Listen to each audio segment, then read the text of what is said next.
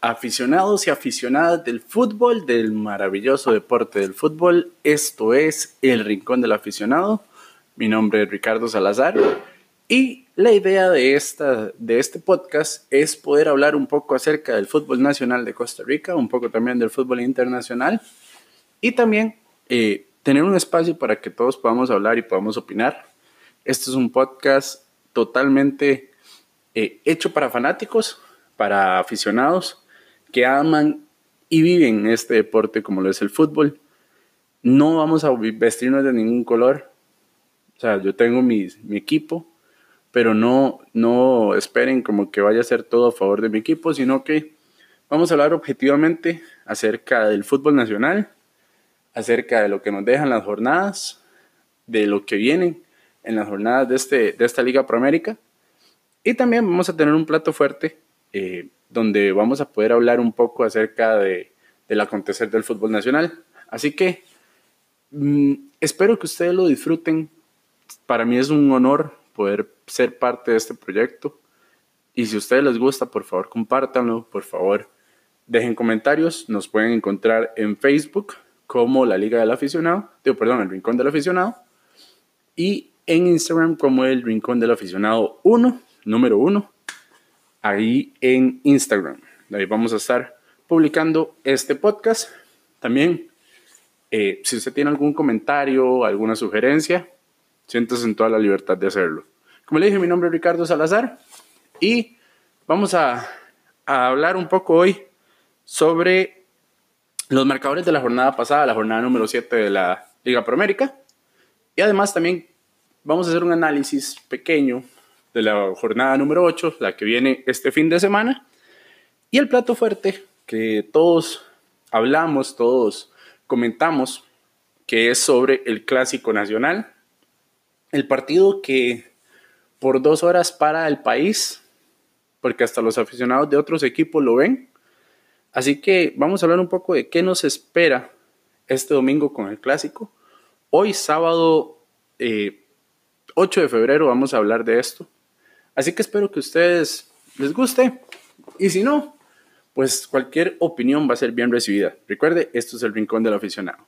Bueno, vamos a hablar un poco acerca de los marcadores de la jornada pasada y un poco qué es lo que pasó en la jornada 7 de la Liga Proamérica, cuando el martes pasado la Liga Deportiva Alajuelense goleó 5 por 1 al equipo de Grecia en un partido bastante interesante, un partido donde ambos equipos fueron adelante, ambos equipos buscaron el marco rival y eso es algo refrescante. Ojalá todos los partidos fueran así, tanto para la liga como para Grecia, como para el bienestar del fútbol nacional. ¿Por qué? Porque no fue un partido donde Grecia se fue a encerrar, donde Grecia fue a perder tiempo o donde la liga se desesperó, sino que fue un equipo donde los dos equipos mostraron lo que tienen, donde los dos equipos pudieron eh, presentar todas las armas que tienen y dio un espectáculo bastante interesante, tanto el equipo de la liga como el equipo de Grecia. Grecia eh, tiene un, estilo de juego bastante, bastante peculiar. ¿Por qué? Porque es un equipo que ataca los, los costados, le gusta ir fuerte por los costados, con buen toque de balón, como lo, caracterizan los equipos del profe Palomeque, pero eh, están pecando en defensa. Errores puntuales del portero Keylor Díaz, donde tal vez pudo haber hecho más en tres de los cinco goles que le encajaron, pero eh, no hay que negar de que el equipo griego llegó a plantear un partido bastante interesante, que se abrió a los 19 minutos con un gol de Jonathan McDonald, después empató el equipo griego y después el, equipo de la Liga Deportiva de la Valencia se fue adelante con goles de Barlon Sequeira, goles de Jonathan Moya y dos goles de Ariel Lassiter.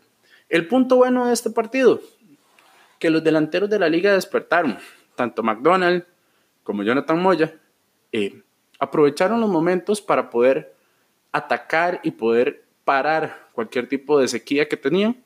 Eh, Ariel Lassiter también, con un doblete, se estrenó en las redes en este, en este campeonato. Y además, no, perdón, perdón, perdón. el Ariel Lassiter ya había anotado gol, perdón, discúlpeme. Pero tenía varias fechas de no anotar. Y también Barlon Sequeira, que pudo anotar. Otro de los partidos que tuvimos esta semana, el miércoles, fue el Limón Deportivo Saprissa. Una cancha que es muy complicada, extremadamente complicada. Para cualquier equipo que va ahí, la cancha del, del Juan Gobán es sumamente difícil. Y el equipo de Walter Centeno pudo por fin ganar después de tres años y diez meses de no ganar y no puntuar en esa cancha de tres. De un partido bastante aburrido, lo voy a decir. Un partido aburrido, un partido donde Saprisa encontró una, la anotó, pero después la carga la tuvo Limón.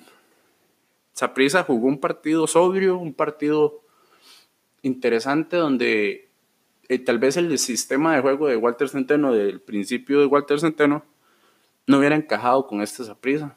Ya es un equipo que lee los partidos de una forma diferente, los vive de una manera diferente. Entonces, hace una, una interesante eh, lectura de juego, Walter Centeno, que cuando mete el gol de, por medio de Cristian Bolaños, el equipo se repliega y aguanta. A pesar de que hubieron errores defensivos, no causaron mayor problema para Aaron Cruz y para la defensa sapricista, pero eh, por fin pudo ganar en una cancha que se le había complicado mucho, una cancha que no debería estar eh, para primera división. La verdad, se ve que es una cancha gastada, una cancha que no cumple los requerimientos mínimos para jugar fútbol. Y Limón, por su parte, pues Limón no levanta cabeza. Limón es una muy buena, una muy buena, un buen, muy buen semillero de, jugadores, pero lastimosamente le cuesta, le cuesta, le cuesta. Y tiene muy buenos jugadores, pero no sé si la parte administrativa es la mejor y eso hace que los jugadores no, no rindan al máximo. Ahorita solo tiene una ventaja de cuatro puntos sobre la U Universitarios, que se va a hacer larga esa lucha entre esos dos, se va a hacer muy larga esas eh, estas fechas que faltan. Y si Limón no aprovecha las oportunidades, si Limón no aprovecha el hecho de, los puntos en casa, a Limón se le va a complicar mucho la situación ante un universitario que ya cambió de director técnico, que muestra otra cara, pero eso va a ser harina de otro costal. El siguiente partido que tuvimos fue el de Jicaral contra el Club Sport Cartaginés. Jicaral, un equipo muy fuerte en casa, muy fuerte, un equipo que tiene una forma de jugar en casa y otra forma de jugar de visita. Definitivamente, eh, Jicaral tiene un juego muy de toque, muy al, pie, no es mucho andar por arriba, sino que, más bien buscan el, el, juego de pase. Entonces, le pasó por encima a un Cartago que no levanta cabeza tampoco. Es un Cartago que no las tiene consigo.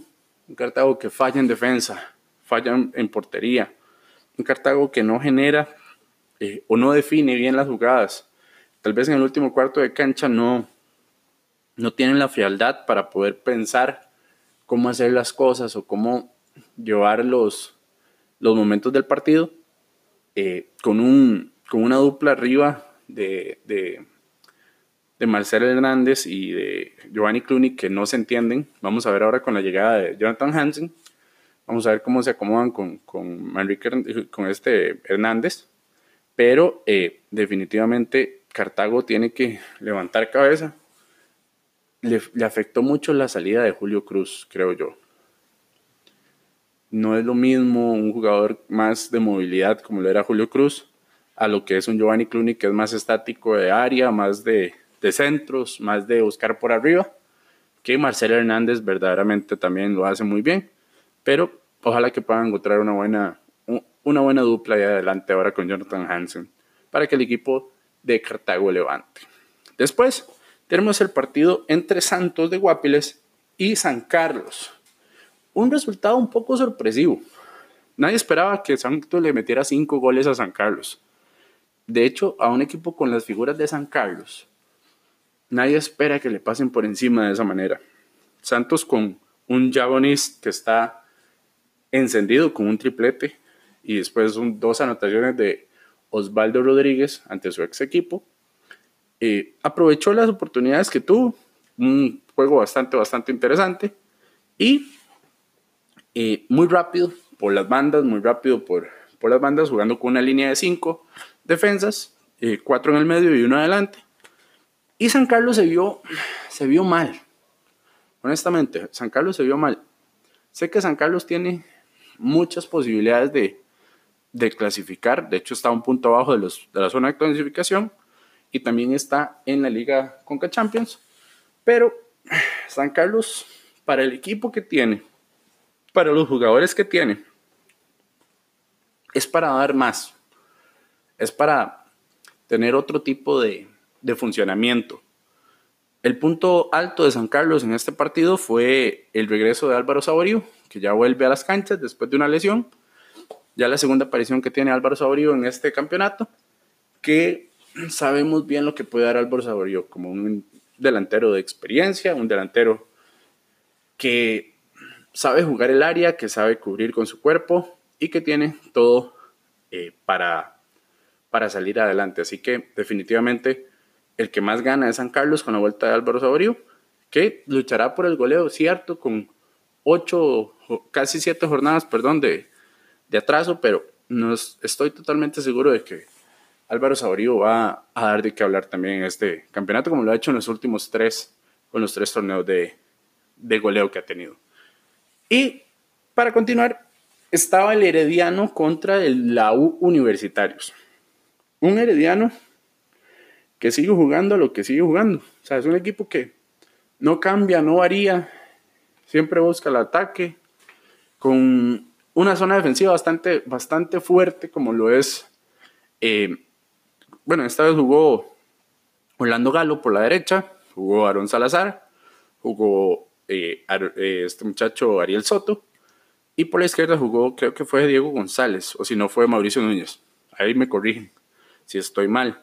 Pero siempre los equipos de Jacones se defienden bien. Y este es un equipo que se defiende bien y ataca bien. Cierto, tuvieron ahí dos descuidos donde la Universitario se aprovechó y estuvo cerca de empatar el partido porque en ese momento iban 3 a 0 y eh, pudieron, em, eh, pudieron ponerse a 3-2, pero a la Universitario no le va a alcanzar.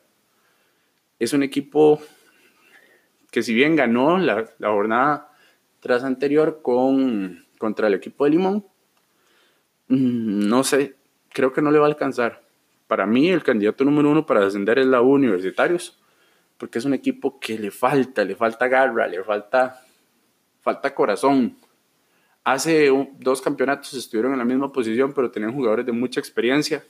Ahorita esa no es el caso, dejaron ir jugadores muy importantes, como lo fue en su momento, eh, como fue en ese momento eh, Johnny Woodley, que fue un jugador que le aportó mucho a los universitarios y ahora, ahora no lo tienen. Entonces, creo fielmente que, que lo que es la UCR o el Universitarios está como candidato número uno para irse. Todo va a depender de Limón, todo va a depender de ellos. Si Limón aprovecha y saca ventaja, pues le va a costar mucho a la U, a la U Universitarios poder ponerse eh, por encima de ellos. Y el otro es el último partido de la jornada con el que cerramos la jornada número 7 fue Pérez León contra Guadalupe. Pérez León, un equipo muy, muy, muy constante, que sigue dejando puntos en casa que no tiene que dejar. Son puntos que, que o sea, Pérez León tiene una de las canchas más difíciles del, del fútbol nacional y no la aprovechan. Esta vez llegó un equipo de Guadalupe ordenado, un equipo de Guadalupe aguerrido, un equipo de Guadalupe que le gusta ir siempre al, marco contrario, ir a proponer y sacó un punto de oro, la verdad es una ganancia para el equipo de Guadalupe que, que, se devuelve del Valle del General con un punto en una cancha que es muy muy difícil de puntuar. Esto fue la jornada 7 en el Rincón del Aficionado y ahora vamos con ¿Qué nos espera en la jornada número 8?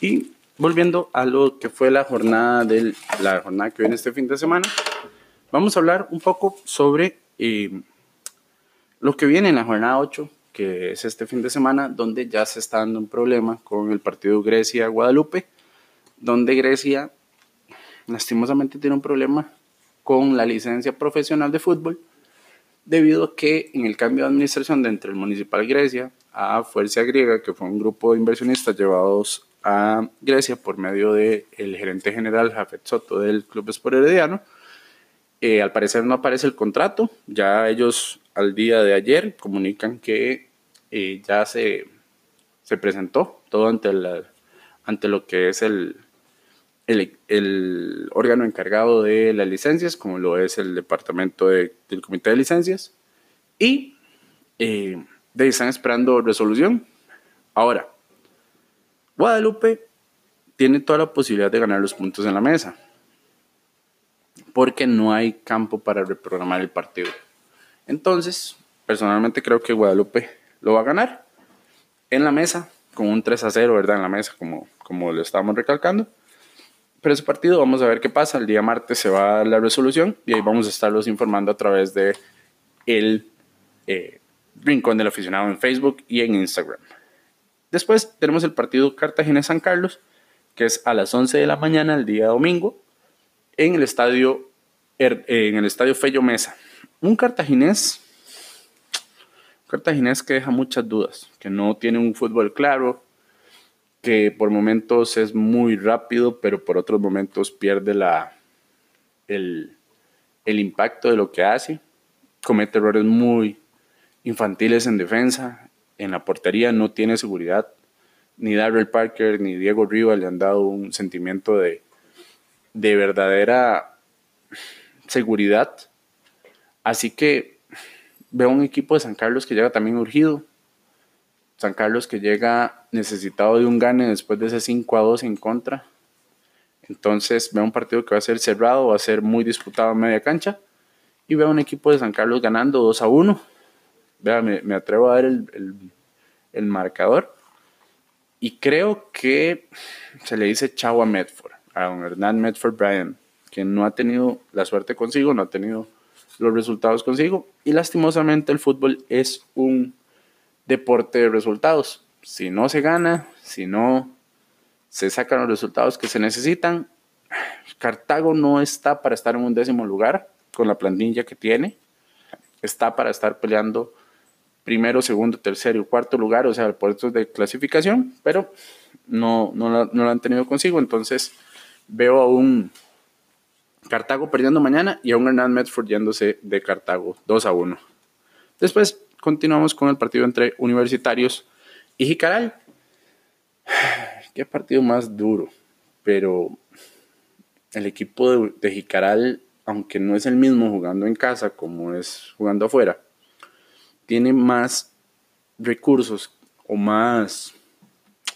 Tiene más juego que el equipo de la U Universitarios. Veo a un Jicaral ganando de visita 1 a 0, 2 a 0, sacando los tres puntos en el Carlos Alvarado ante un Universitarios que no levanta cabeza, por más la llegada de Marvin Solano, eh, un entrenador que tiene experiencia pero que no se le ve la mano todavía. Cierto, tuvieron un gane anímico que fue contra el equipo de Limón hace dos fechas, pero mm, mm, no veo a un, un, universitario ganándole a Jicaral, así que mi ficha va hacia Jicaral, 11 de la mañana, en el estadio Carlos Alvarado. Después el equipo de Santos recibe al campeón nacional, al Club Sport Herediano, a las 3 de la tarde en el estadio Eva Rodríguez de la ciudad de Guapiles. Los dos equipos llegan de meter cinco goles, los dos equipos llegan de jugar dos muy buenos partidos, así que va a ser un partido bastante bonito, bastante atractivo, donde Santos tiene el reto de atacar al mejor portero del campeonato nacional, Esteban Alvarado, y a la mejor defensa para mí, personalmente, la mejor defensa, como lo es la defensa del club Sport Herediano.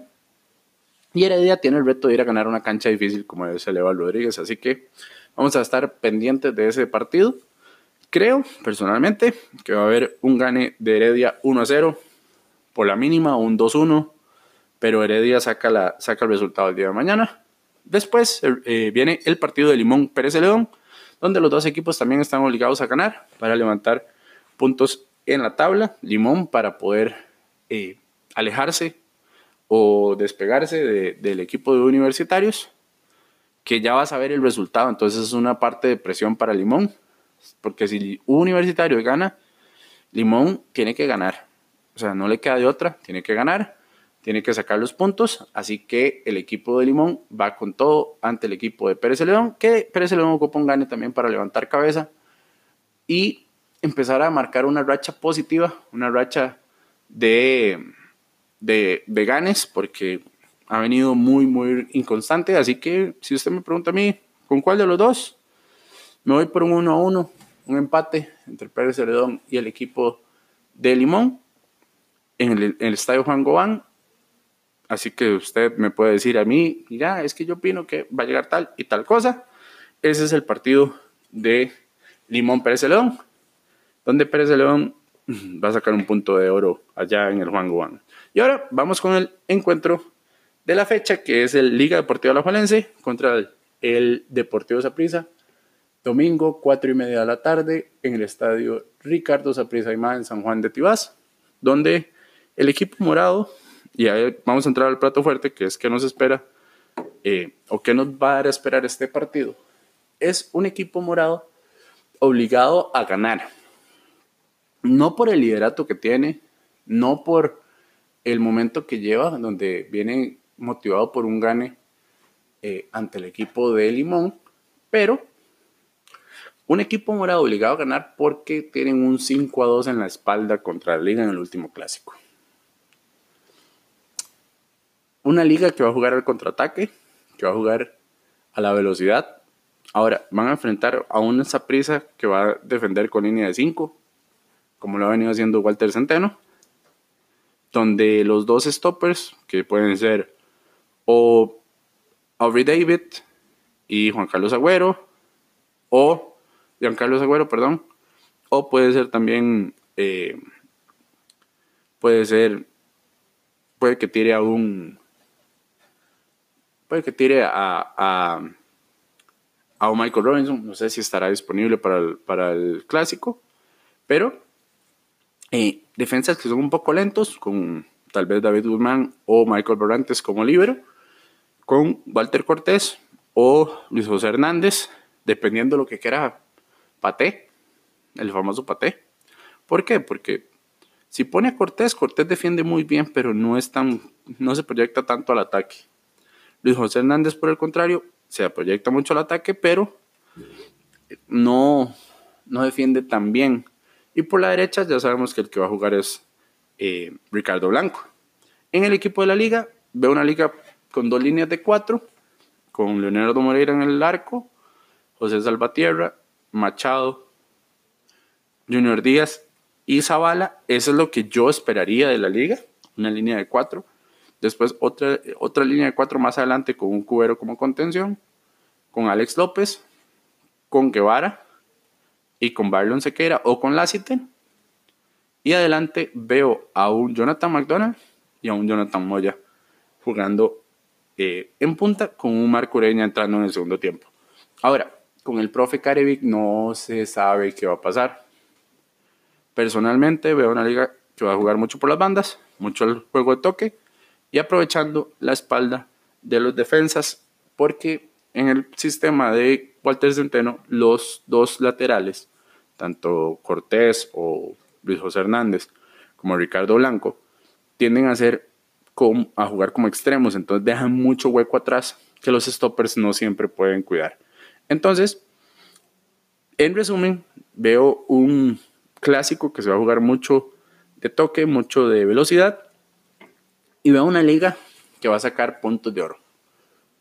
Veo a una liga que gana 2-1 o 1-0, pero veo un Zaprisa que le va a dar mucha pelea a la Liga Deportiva La Juelense, porque es el actual líder porque es el equipo que, juega más contundente en, el ataque. Eh, tiene la vuelta de Mariano Torres, tiene la vuelta de Johan Venegas. Entonces, eh, vamos a ver un partido bastante cerrado, bastante eh, luchado. Como todo clásico, detiene las, las, emociones, como todo clásico va a estar al ojo público. Espero el que el arbitraje de, de Henry Bejarano sea bueno que sea un arbitraje parejo, que no sea localista, que no sea, eh, que no trate de robarse el show como pasa siempre con Henry Bejarano. Entonces, la mesa está servida, vamos a ver qué nos espera en este domingo de clásico. Díganos usted, si usted dice, ok, no, yo tengo mis predicciones en la página de Facebook, El Rincón del Aficionado, o en Instagram, El Rincón del Aficionado y el número uno. Nos puede dejar sus predicciones para ver quién, quién pega y vamos a ver cómo termina esta jornada que viene. Esto fue El Rincón del Aficionado. Mi nombre es Ricardo Salazar y si a usted le gustó, por favor, compártanos. Si a usted le gustó y si usted dice, no, mira, es que tenemos áreas de mejora, por favor hágamelo saber, como les dije, por medio del Facebook. Eh, la página es El Rincón del Aficionado o en Instagram El Rincón del Aficionado 1 eh, para que usted se haga parte de nuestra comunidad. Muchísimas gracias, que tenga una muy buena tarde, muy buena noche o muy buen día, depende de la hora que nos escuchen. Este es su espacio, El Rincón del Aficionado.